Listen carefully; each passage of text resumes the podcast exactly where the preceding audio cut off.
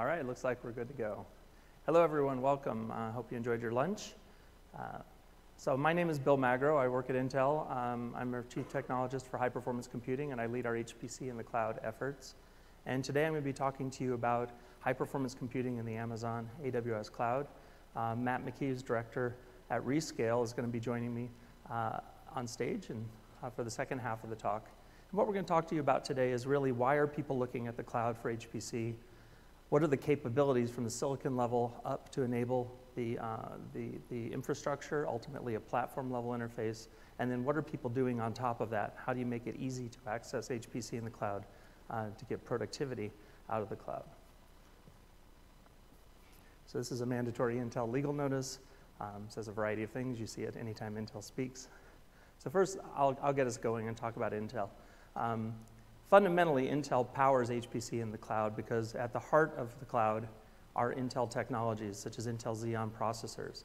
Uh, and I'd like to tell you a little bit about um, what we do at the bottom up, and then what, how we're working with the ecosystem to enable easy access to familiar interfaces, uh, familiar platforms for you when you're trying to do high performance computing in the cloud. But before I do that, I need to talk about what is HPC.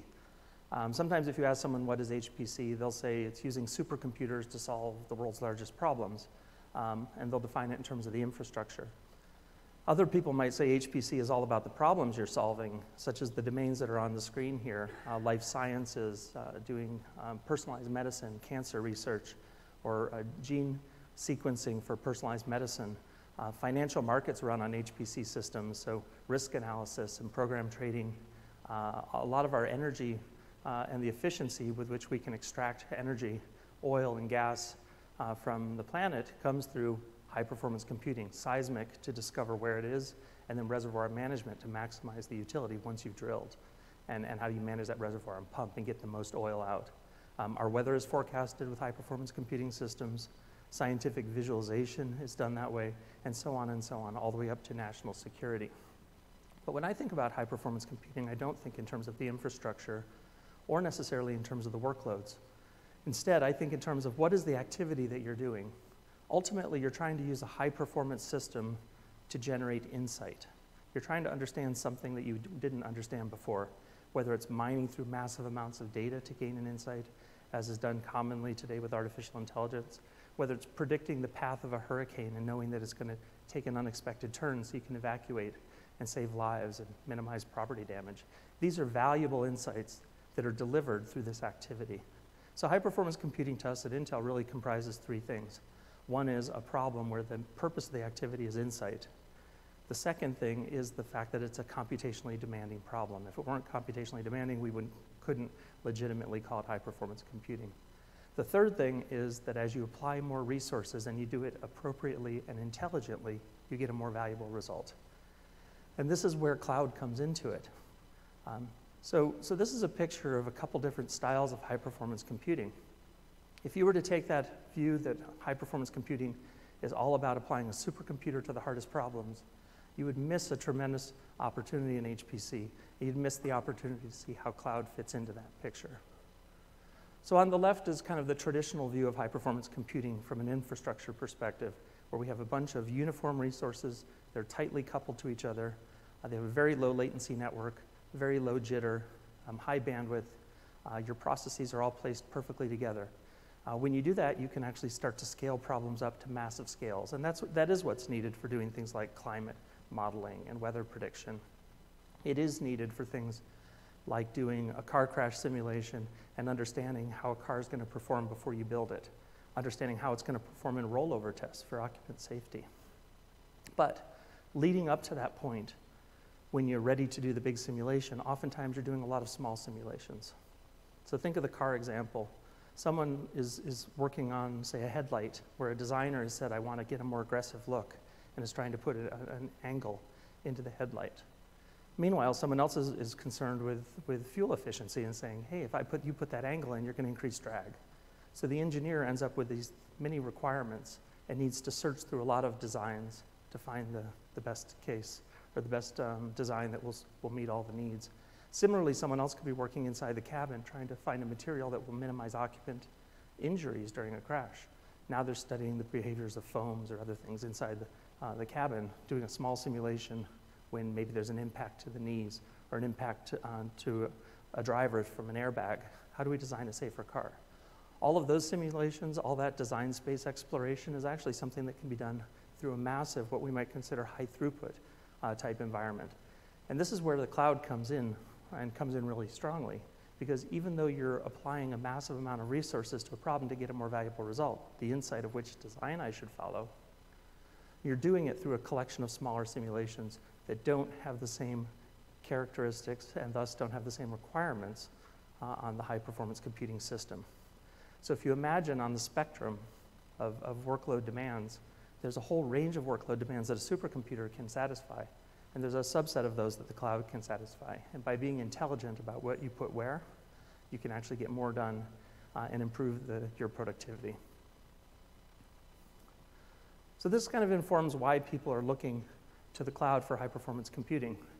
Um, and the, the second one on, in the middle on the top there, managed demand surges, is an example of what I was talking about. So in a well publicized example a few years ago, um, Western Digital, which creates hard drives, uh, was trying to design, um, you know, the optimal head uh, for the hard drive. And they needed to do this type of design space exploration. So they used Amazon Spot instances and were able to spin up um, almost 71,000 cores and do the design space exploration, trying a million different simulations. Uh, and then they were able to achieve in eight hours what would have taken 30 days on their on site computer. They ended up freeing up their on site supercomputer to solve the hard problems that demanded it. And meanwhile, their engineers, who would have been waiting a month to make a decision, could now get the data and make a decision in days. This is an example of intelligently using the cloud to augment the, the systems that you have on premise. Um, similarly, no matter what system you buy on premise, the economics of it can be quite great. Um, but your demand, your supply is static. Your demand for compute is highly variable.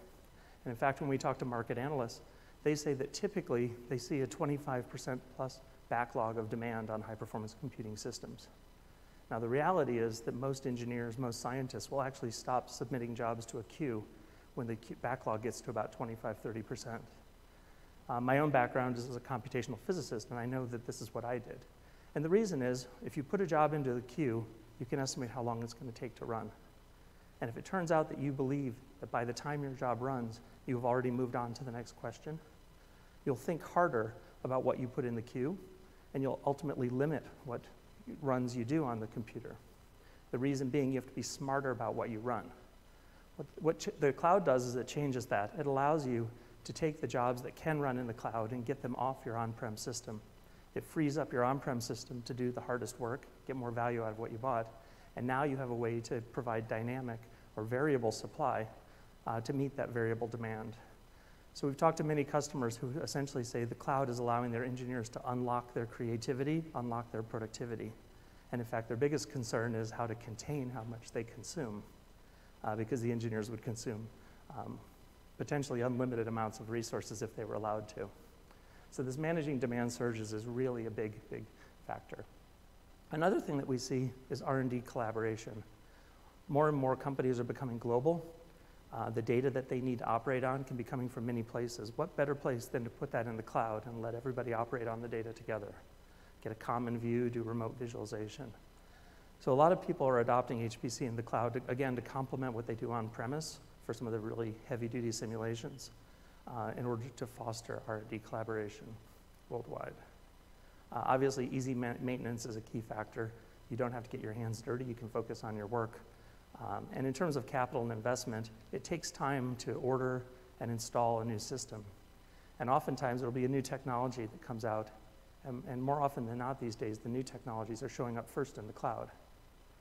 So when the latest, greatest processor platform comes along, you may want that. You may even have an order to increase your on-prem system. But today you can get into the cloud and start using it, understanding how your workloads behave, um, understanding what is the right configuration, because you can try a lot of different instance types to inform what it is you should be buying. And you can be getting work done while you wait for the systems that you've ordered uh, to get delivered. Um, access to scale, the example I gave you of you know, a million simulations run on 71,000 cores, that's just not something that you can afford to provision for those peaks. Uh, so complementing again your on-prem resources with something in the cloud that allows you to go and spike your workload when it makes sense and when it makes good business sense is, is a key value. Um, and the last thing I want to say, you know, it's not about upgrading cur current capabilities, it's about whatever you end up buying on-prem, there's value in making that as homogeneous as possible from a management perspective. One of the beautiful things about the cloud is no matter what you buy, it's been an optimized decision across a range of workloads. But there's always going to be one or two workloads that really wish you'd bought something else. Well, now you have the diversity of instance types in the, in the cloud, and you can actually take those workloads that would have been better served by a different um, purchase decision and actually serve them in the cloud. And then again, then you end up improving the match for the workloads that, that lined up well with the, the system you did purchase. So essentially, the diversity of workload types or diversity of instance types in the cloud actually helps you optimize your workload mix. So Intel's Xeon processors at, at the heart of the Amazon cloud, and of course they deliver performance, and I'll show you some data about performance, uh, looking at some, some of the latest instance types in the Amazon cloud and what type of performance they're delivering for high performance computing workloads. Um, but behind the scenes, uh, you know, Intel and Amazon have been working together for over a decade, engineering collaboration, uh, delivering custom products to power the Amazon cloud uh, to really enable the security and the agility that you experience uh, through your, your interactions with AWS.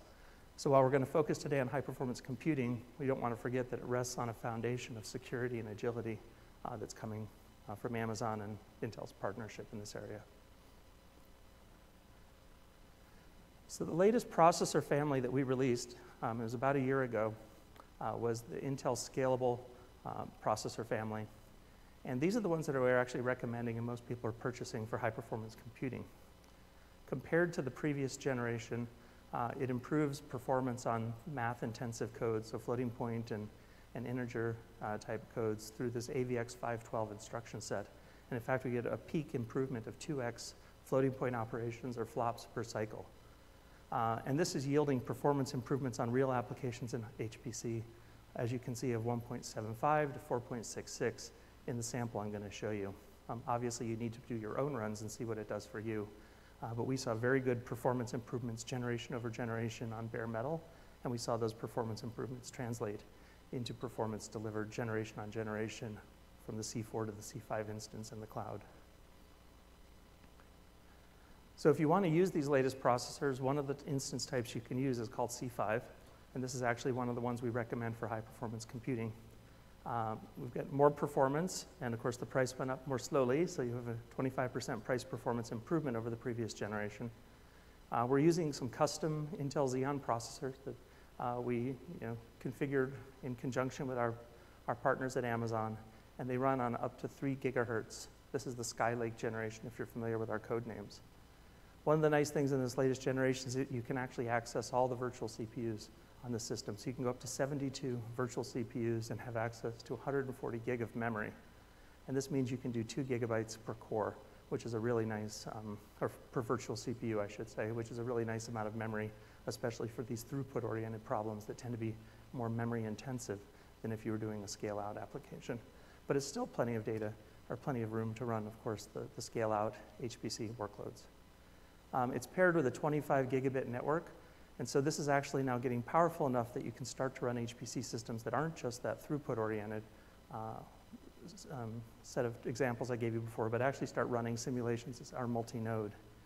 Um, and over time, I actually expect that things like um, you know, placement groups and reduced jitter, reduced latency, higher bandwidth, all these types of things are going to continue to, to grow in the cloud and the, the subset of workloads that you can run in the cloud to complement what you have on premise is going to grow over time. So everything is heading in the right direction uh, for HPC in the cloud. So here's some specs from the C4 to the C5 just to compare them. You see a doubling of the virtual CPUs. Um, we've moved from the Haswell to the Skylake generation, which is a new microarchitecture. That's when Intel actually puts more performance out of the same instruction set and enables new instructions like the AVX 512 giving you 512 bit wide registers that you can operate on, giving you tremendous parallelism uh, for your math, you know, per instruction. Uh, you can see the increase uh, in the performance of the elastic block storage uh, and also the, the significant improvement in memory capacity. And while I didn't mention it, a lot of these performance improvements that are coming are actually coming through the increased memory bandwidth of this platform. Uh, so there's a lot Im improved stream performance, so, and about 50% of workloads in high performance computing are memory intensive. Uh, and they're some of the ones that are going to see the biggest benefits here. And of course, the compute intensive ones are going to benefit from the denser compute coming from the AVX 512. So I promised to show you some performance examples. Um, here's a range of workloads. I, I hope you can read them. Um, some familiar ones here, stream, that's memory bandwidth, reflecting that 2x improvement in platform bandwidth. Here we observe 1.77x improvement generation on generation. HOMME, which is a, a climate uh, application, climate and weather. Uh, MILC, which is quantum chromodynamics. Dyna, which is car crash simulation. WRF, WRF is weather forecasting. GROMACS and LAMMPS. Uh, you see on some of the higher improvements up in the 3x range. Those are computational chemistry used a lot in, in you know, medicine and other type of drug discovery. Uh, and then um, also DGEMM there, uh, which is dense matrix multiply. That's really showing off the double precision dense matrix multiply performance that you can get from the AVX 512. And that's at the heart of a lot of algorithms. You see a 4x improvement from the C4 to the C5 instances.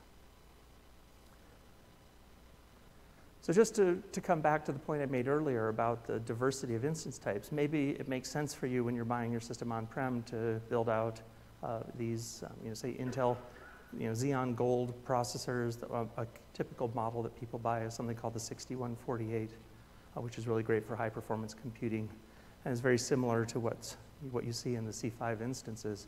But what if you have some applications that really don't benefit from large core count. Instead, they want a big memory footprint and they want really high clock speed. Well, we make those Xeons too. And even though you may end up not buying many or as many of those as you'd like for your on-prem system, they're always available in the cloud. So the Z1D high frequency instances you see actually have eight gigabytes to vCPU, so four times the memory. They can scale up to, to four gigahertz, a high frequency. So we see applications in electronic design automation, EDA, uh, relational databases, sometimes in gaming where the frequency and the memory capacity is more important than the core count. Uh, so again, the cloud gives you the flexibility uh, to augment what you purchase on site with the right instance type for your workload in the cloud. The last thing I want to talk about before I hand it over to Matt is, you know, how many people are here at AWS, right? There's, there's tens of thousands of people here. And many, many people who are here are working with the infrastructure level interfaces, right? But HPC users don't actually uh, really know what to do with the cloud interfaces. Most HPC users are familiar with logging into a system. It likely runs Linux. It, it has a common environment across all the nodes. They can jump from one node to another, and they can submit a job that uses MPI, message passing, to run the applications they care about. And as you move into the industrial and commercial space, a lot of times the users of those applications, things like ANSYS and Radioss and LS-DYNA and some of the codes I showed before, don't even know how those codes work. All they know is the codes run on a certain platform on-prem, how do I run it in the cloud? And that's why it's critical to have people who are actually building a consistent HPC platform um, for the cloud that matches the environment that you see on-prem. Now the hardware underneath is going to be different. It's going to be running on virtualized instances it's going to have a different network. But from the perspective of the user and from the perspective of the applications, the fewer changes, the better. And the more automated it is, the better. And that's, Intel's been working with the ecosystem, with, with Amazon, with Rescale, and with a number of other partners to ensure that the experience people get on-premise with their systems, the de facto cluster architecture that's worked for, is working today for HPC, is replicated in the cloud. Because that creates workload mobility it makes it really easy to do the things I talked about earlier, like picking which workloads based on their characteristics should be in the cloud and easily moving them without recoding, uh, without rebuilding. And so with that, I'd like to hand it over to Matt, who's going to talk about what Rescale does, which is Rescale is a company that actually creates this layer and gives you access to those applications. Thanks, Matt.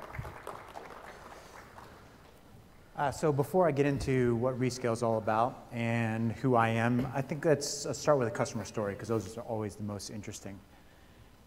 So if I wanted to understand how the avian flu were to move through a locality or through a region, it would be contingent on a number of different variables. access to transportation systems, access to healthcare, hygiene, education, nu uh, numerous uh, variables that would actually affect how that disease would spread.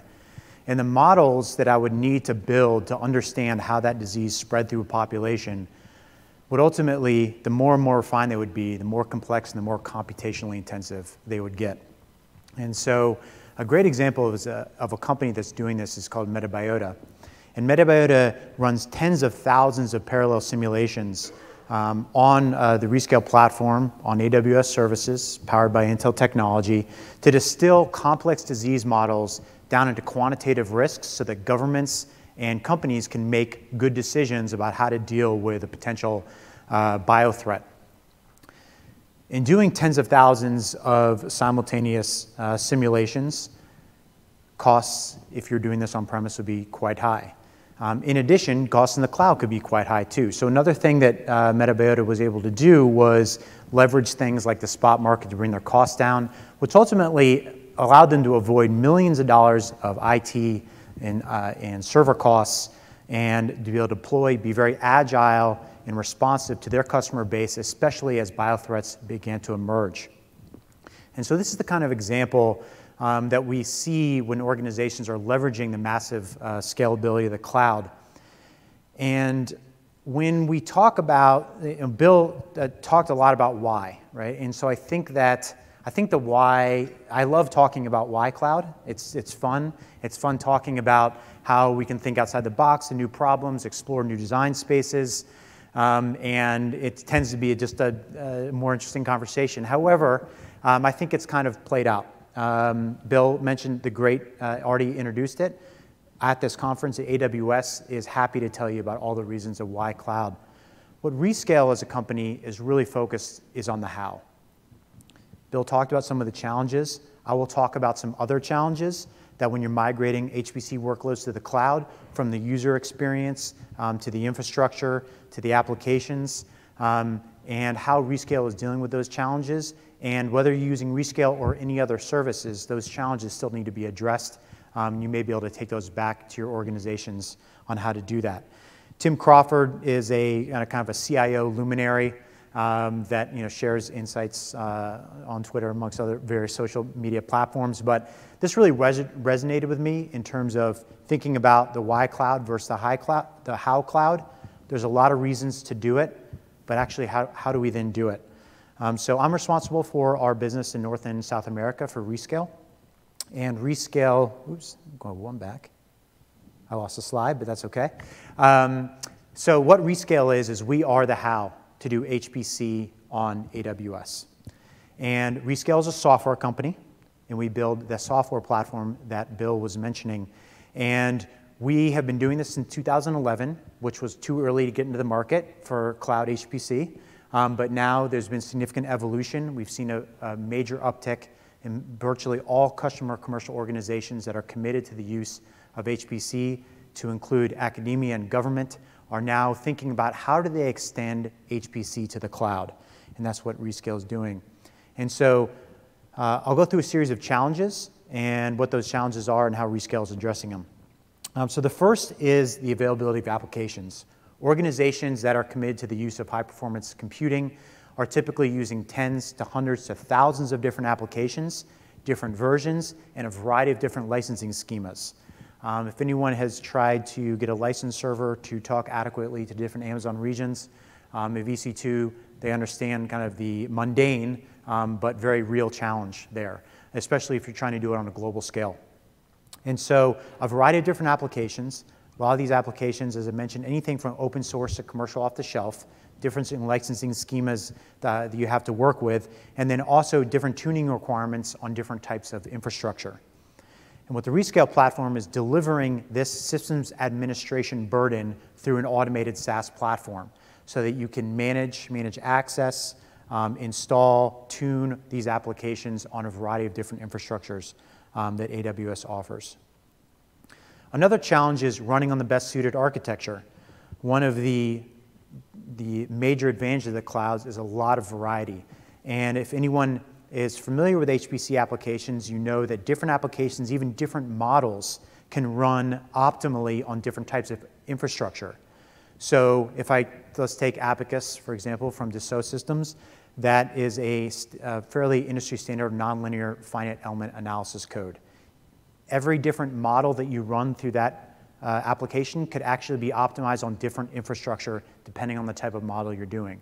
So how do you create a seamless experience where you can take advantage of the latest Intel technology and uh, take advantage of all the different instance types that are available, but create a situation in which an engineer can choose the best application for the best infrastructure? And how do you do that seamlessly? Again, through a SaaS delivered platform, Rescale is offering a seamless user experience where users can switch in and out infrastructure um, for different models and different types um, without having to do any changes to the infrastructure layer. Another challenge is reliability and security. High performance computing applications are typically the crown jewels of an organization's intellectual property. It's designs, it's the research, it's the R&D, it's the cutting edge technology that that organization is working on. So in the shared security model, we know that AWS is going to secure everything that's on their end, but in the shared security model, a good deal of that responsibility falls on to my organization, to my, my company, to, to, to my agency. And so the end-to-end data management, the network access, um, the certifications that are required, um, it's not just the uh, security of EC2 and S, S3 buckets, right? It's the full end-to-end experience and everything that your users are doing on that platform. Um, and so Rescale is addressing this, again, through an automation of a number of these best practices that AWS recommends for high-performance computing. Um, in addition, obtaining the certifications so that an organization can be confident. Uh, and just recently announced as we will be also FedRAMP Moderate certified here uh, in Q1 of next year. Another challenge Bill mentioned is the user interface.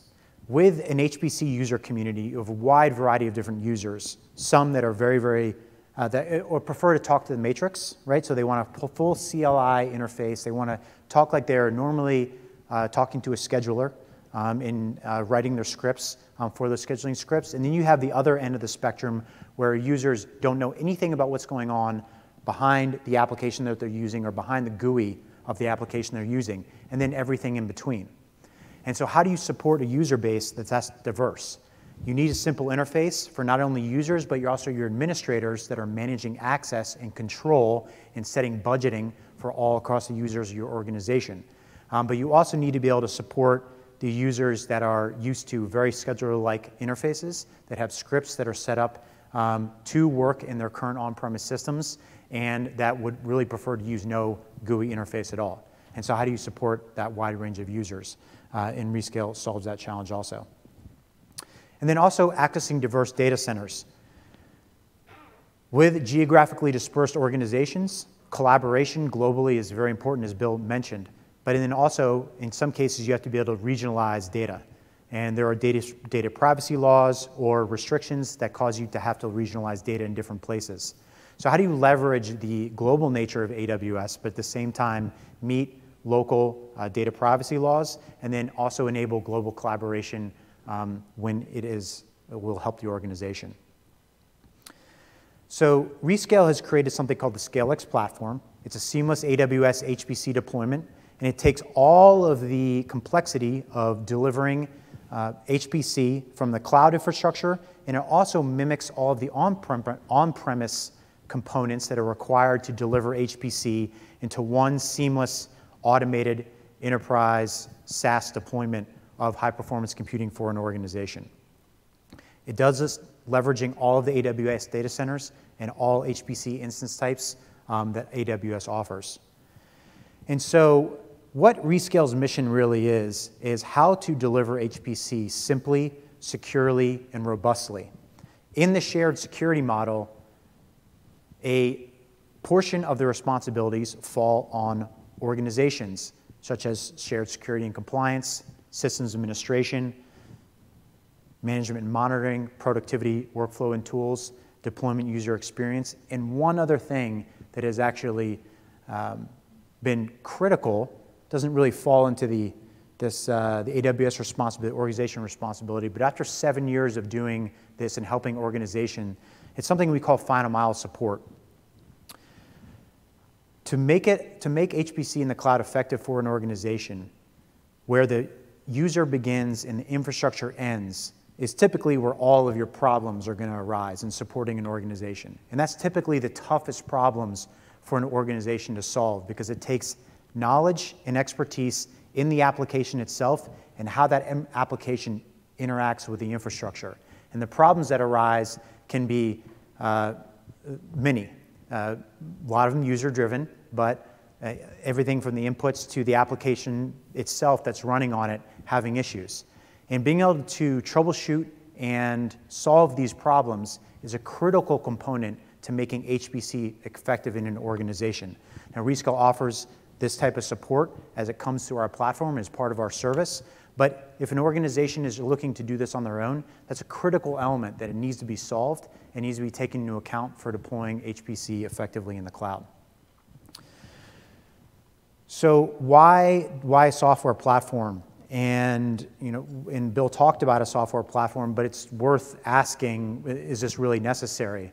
And uh, in at Rescale, we obviously think it, it is, and it's helpful for an organization. Um, and one of the reasons we think it's helpful is because we can use economies of scale uh, to help drive improvements in HPC specific features that the HPC community needs back, um, back to our user base. Um, an example of three of these features that we delivered in 2018. Um, the first is hybrid. So deploying both on-premise assets and cloud assets into under the uh, uniformity, uh, under uniform one SaaS platform experience. So as your jobs are coming in one way and then being dispersed out to a variety of different infrastructures. Another way is high, another feature is high performance storage, where an organization can dynamically create, manage, collaborate with, and destroy high performance storage assets within that organization for high data throughput. And another is what we call end-to-end desktops, which is really just interactive HPC, where organizations can use, can interact with batch jobs, they can pause, they can change parameters, um, and they can look at results interactively as they're being generated um, uh, in, in their analysis. So looking at, uh, coming back and putting this all together about why this all matters, um, I think all of us are fairly uh, attuned to the, the cycles of mobile phone um, releases. Uh, we expect new mobile phones once a year, um, those of us in the tech community especially. And so one company, uh, pSemi, Murata company, is using high performance computing in the, in the cloud to verify and test front end modules for smartphones and they're able to speed portions of the design process by over 10x. So by scaling up and out, especially for electromagnetic simulations on Intel Xeon scalable processors such as C5 and R5, they're able to take portions of the design in what used to take 15 days, they can now do uh, in one day. And so when you have this access to kind of scale and when you have access to a diverse set of resources and when you're able to refresh your technology on an annual basis, you're able to use cloud HPC as a competitive advantage. So to summarize, AWS high performance computing on Rescale, powered by Intel, is instant access to unlimited resources, choice of architectures, applications available and tuned, applications selected and running on the best architecture, jobs running with no wait.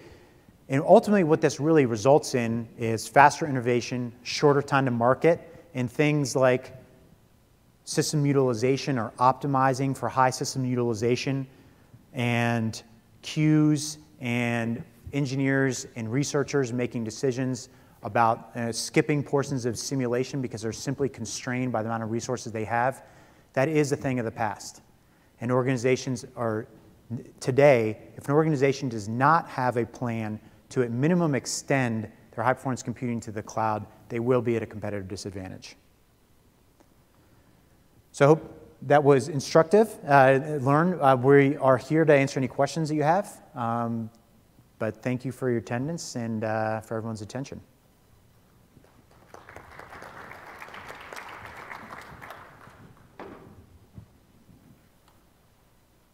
Any questions?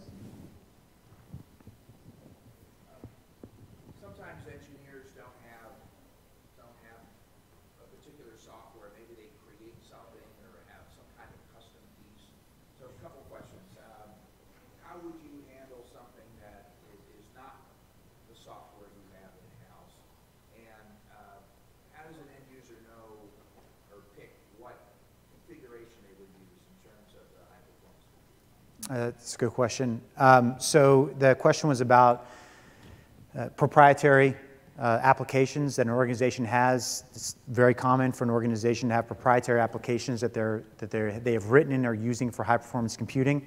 Um, and the Rescale platform, uh, from our perspective, supports that. Um, so there's a variety of different methods. Um, we support all the container um, technology uh, that's out there. Uh, Singularity uh, tends to be one that we favor uh, a little more based on its ability to support high performance computing and MPI applications a little more effectively. Um, but we also support other container technology. And so uh, there's that, and there's also the ability to simply natively install uh, a, on a proprietary application and make a, a private, um, a private release to an organization.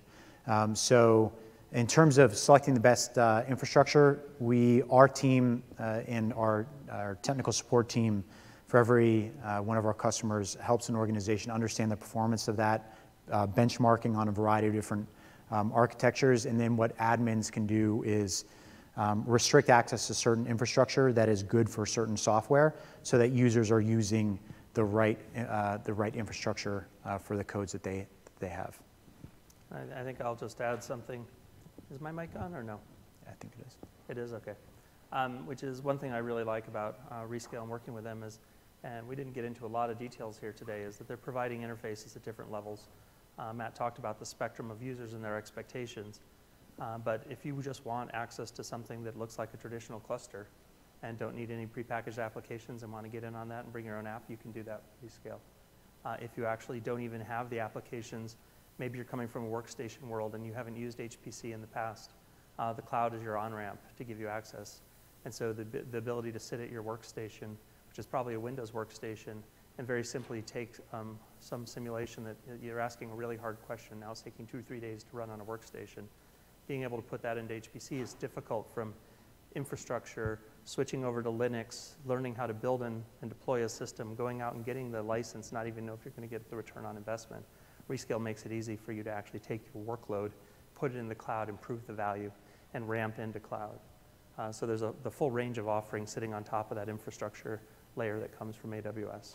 Makes it very usable. More questions? Yeah.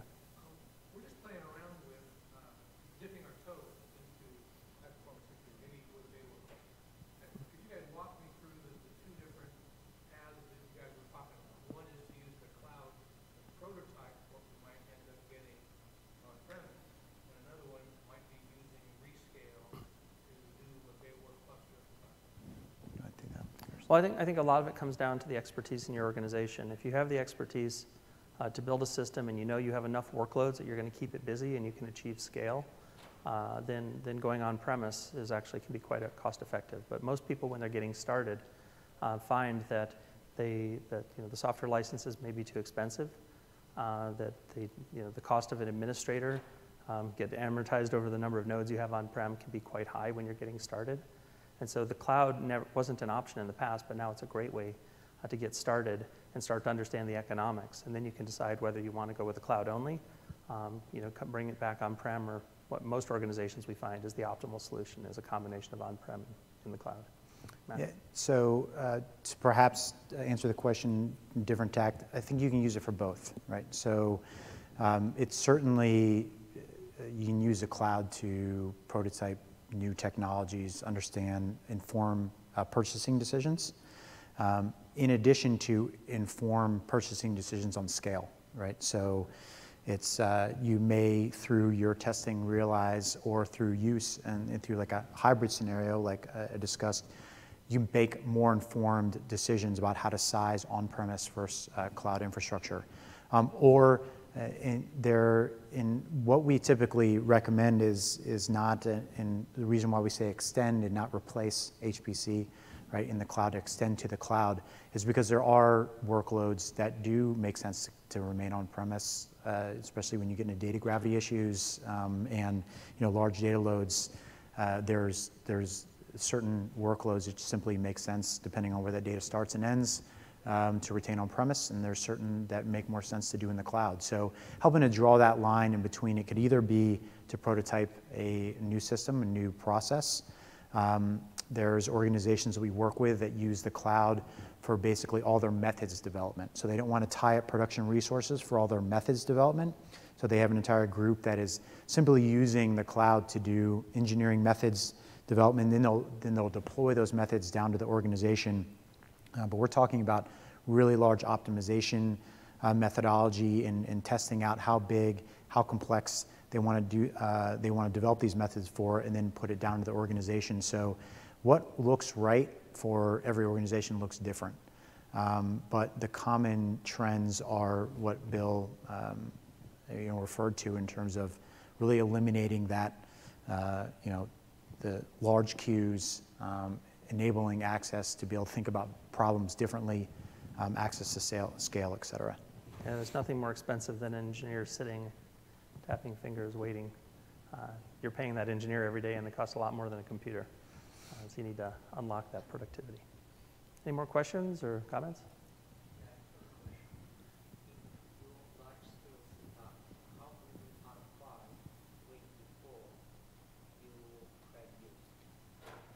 In, in ours or our, or our customers?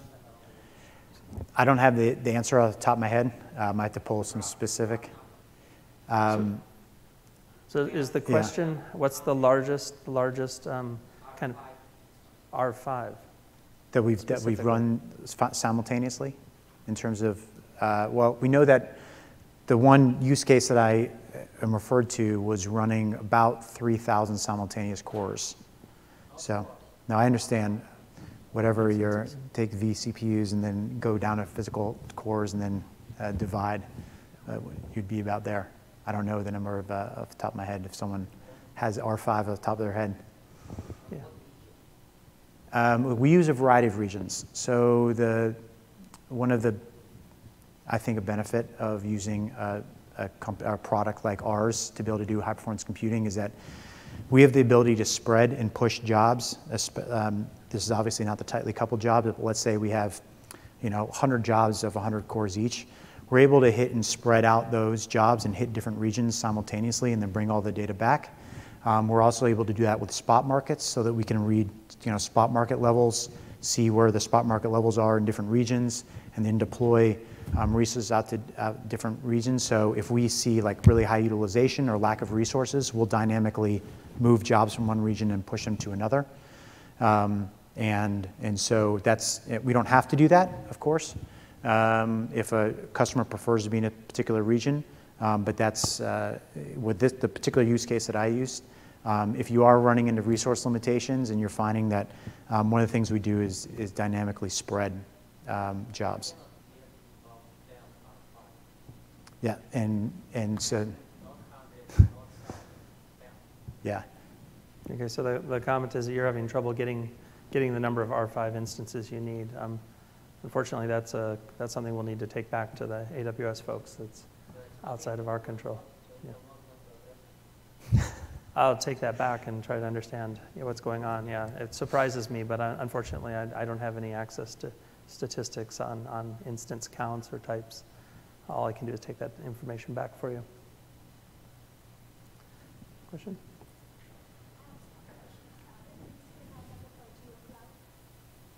I'm, I'm sorry, GeoCloud? I'm not, I'm not familiar with it. But, uh, oh, is it all the, uh, is it the public data that NOAA put in the access, um, yes, sitting in a public S3? Yes, we do. Yep. So we can do any kind of bring your own data stores, whether it be in cloud or on-premise, um, hook on any public data sets. Um, so, yeah. Yep. uh, monitoring applications. Um, so we have some proprietary technology that we've built for monitoring um, the, the, the running of a job.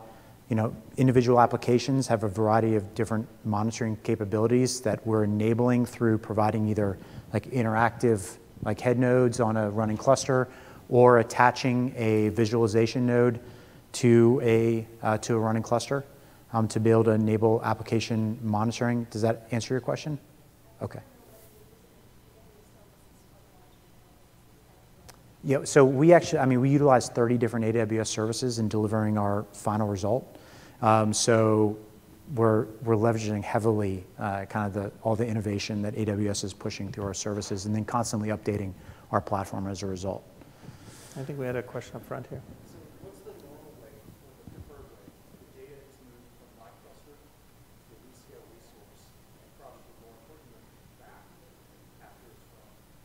Right. So the methodology that we are using is we're moving it, so it's being encrypted. Uh, the moment that you're doing an upload uh, to a Rescale managed S3 bucket, um, it's being encrypted. Moving to S3 bucket as a staging area, um, and then being moved to a EC2 instance.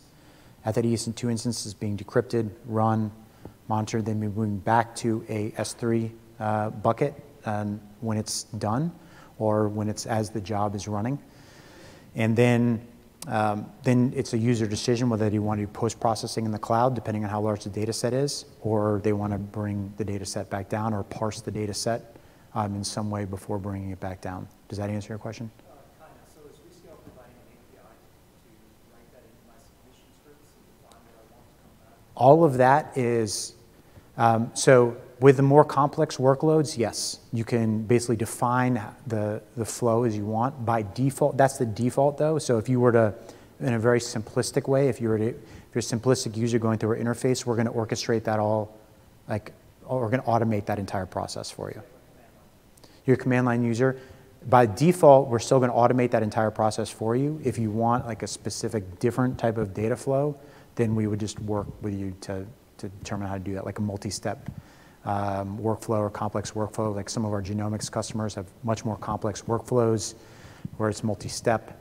Um, it was that's a it, we can script that up in a, in a different way, but yes, it's not done as like a it's not done through the default um, submission mechanism.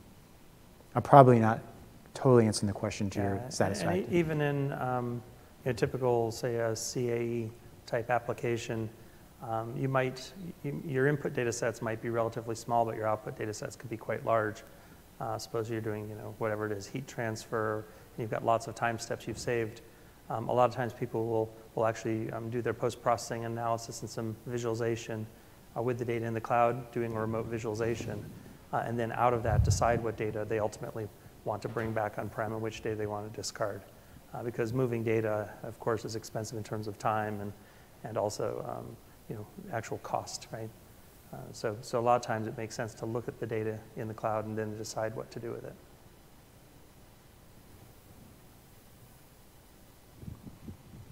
Yep, Another question here? Hardware simulations, okay.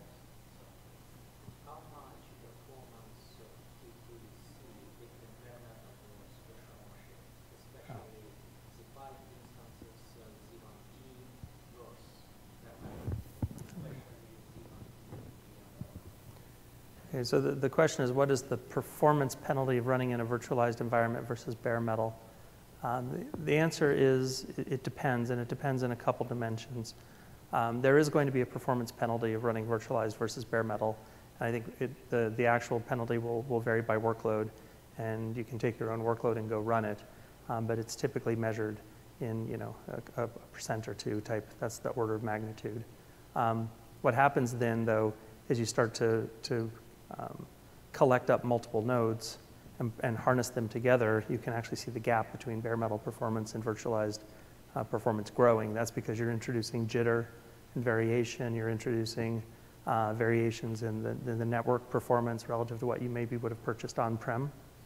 And that's why we, we, if we think of this world of you know, the range of HPC workloads and this dimension being the sensitivity of the IP, you have to get comfortable with all the security before you put your data in the cloud. Matt talked about the certi- security certifications AWS has and, and that, that Rescale uh, adds to. the other dimension is the coupling of the application. And what you find is if you push an application too far uh, out to the extreme, uh, it will ultimately slow down rather than speeding up. Uh, and where, it happen, where th- that rollover happens in the cloud typically occurs before where it would occur if you built a dedicated system on premise with bare metal and a tailored network. So it really comes down to understanding your workloads and putting them in the right place. But the reality is that um, I've worked in HPC for, for three decades now, and I've worked at multiple supercomputing centers. We, I've never seen a supercomputing center that is actually running just the one big job that uses the whole system. there's always a mix of the big jobs that really drove the specifications of that system and a wide, wide range and a long tail of applications that are smaller, which are these parameter studies. Um, and so as you, if you pick the right workloads and put those in the cloud, then their sensitivity to the overheads of virtualization uh, and not being on bare metal are, are very diminished. And so it's still a good value and, and you know, good business return at the end of the day. Uh, the people, the examples Matt gave you, the example I gave you, these are people who really did get more work done uh, in the cloud, and it was more cost effective to do it in the cloud because they picked the right workloads. So I think you'll see those characteristics change over time, but um, today there's, there is still a bit of a penalty.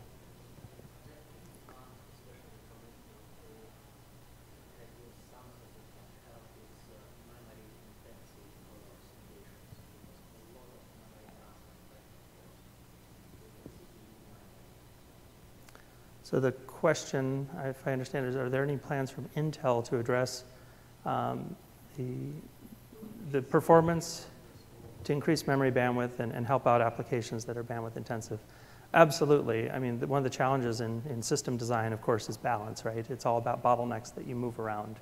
And if we make a processor much faster, but we don't improve the memory bandwidth, then those applications end up not benefiting from the platform. Meanwhile, if we increase the memory bandwidth and get ahead of a lot of applications that were really dense compute, they, they suffer. So what you see is, is we inch these up over time.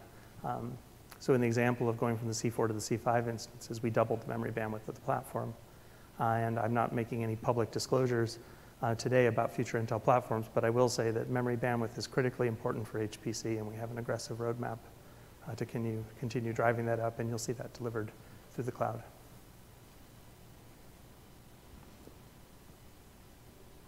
All right, one more question here.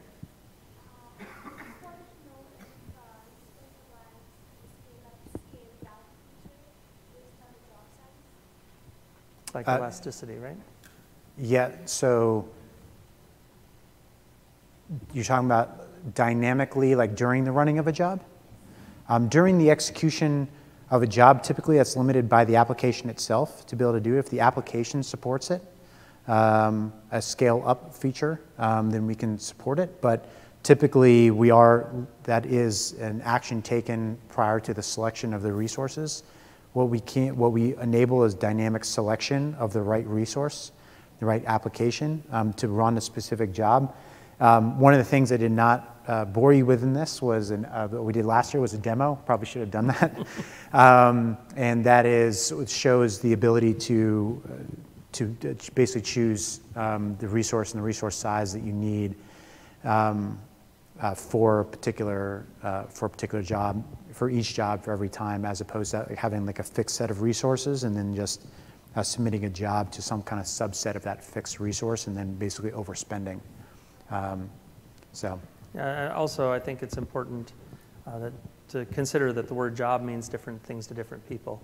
Um, someone might think of a job as an individual simulation that's going to run, but someone else might think of a job as the collection of a thousand um, different parameters that I want to sweep. Yeah. Uh, and if you have that type of job, which is a throughput-oriented job with many different things, then then a, a, cloud can be very elastic. It can you know, expand out and as long as it's keeping things busy and it's finding the spot instances and then contract at the end. But the individual, um, individual simulations, if you consider that a job, it's very rare to see those expand and contract even, even on premise, let alone in the cloud.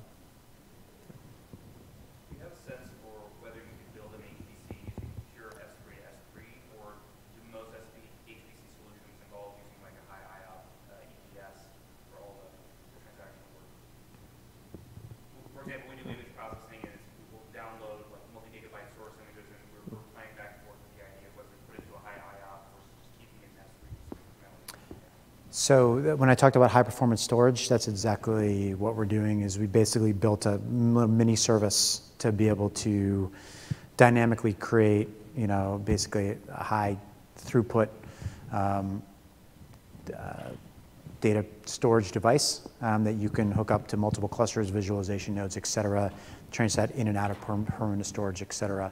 Um, so the answer is yes. Um, the issue always comes down to cost right? Because it's just expensive to, depends how long you want, need to keep it up. Um, and so one of the things that we focused on was how do we make this as most cost effective as possible so you could spin it up for the least amount of time, get the work done, collaborate as necessary, but then constantly remind people that it's up and uh, still uh, holding data and you need to shut it down because you're incurring costs because it's basically like a, a running cluster for you. Um, and then also putting like um, uh, fail safes in it so that could shut down o- over a course of time. But to succinctly answer your question, yes. And, and the default in high-performance computing is applications interact with the system through file access interfaces. So bringing up a file system based on EBS is the kind of straightforward, most natural thing to do. Um, and, and going through an object interface isn't very natural to HPC programmers.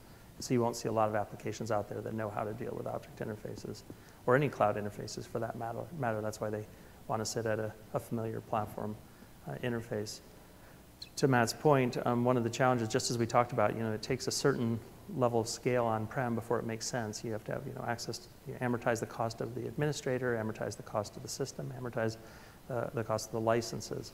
All of those have to get to a certain scale before it makes sense. Uh, and for many organizations, HPC on-prem does make sense. That is your entire market today, right? it's been built around that.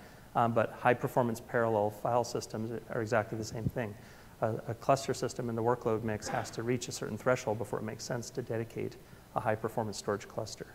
And just as once you put that gear on the floor, it's costing you, uh, the same exact thing is true in the cloud. You stand, we, we can spin up Lustre and other high performance file systems in the cloud, uh, but as Matt said, they're just an additional HPC job that's running all the time. The question is, do you have enough workloads to hit on that storage and make it worthwhile? All right. I don't see any more questions. Thank you all for uh, coming and thanks for sticking around Yeah. uh, and the great questions.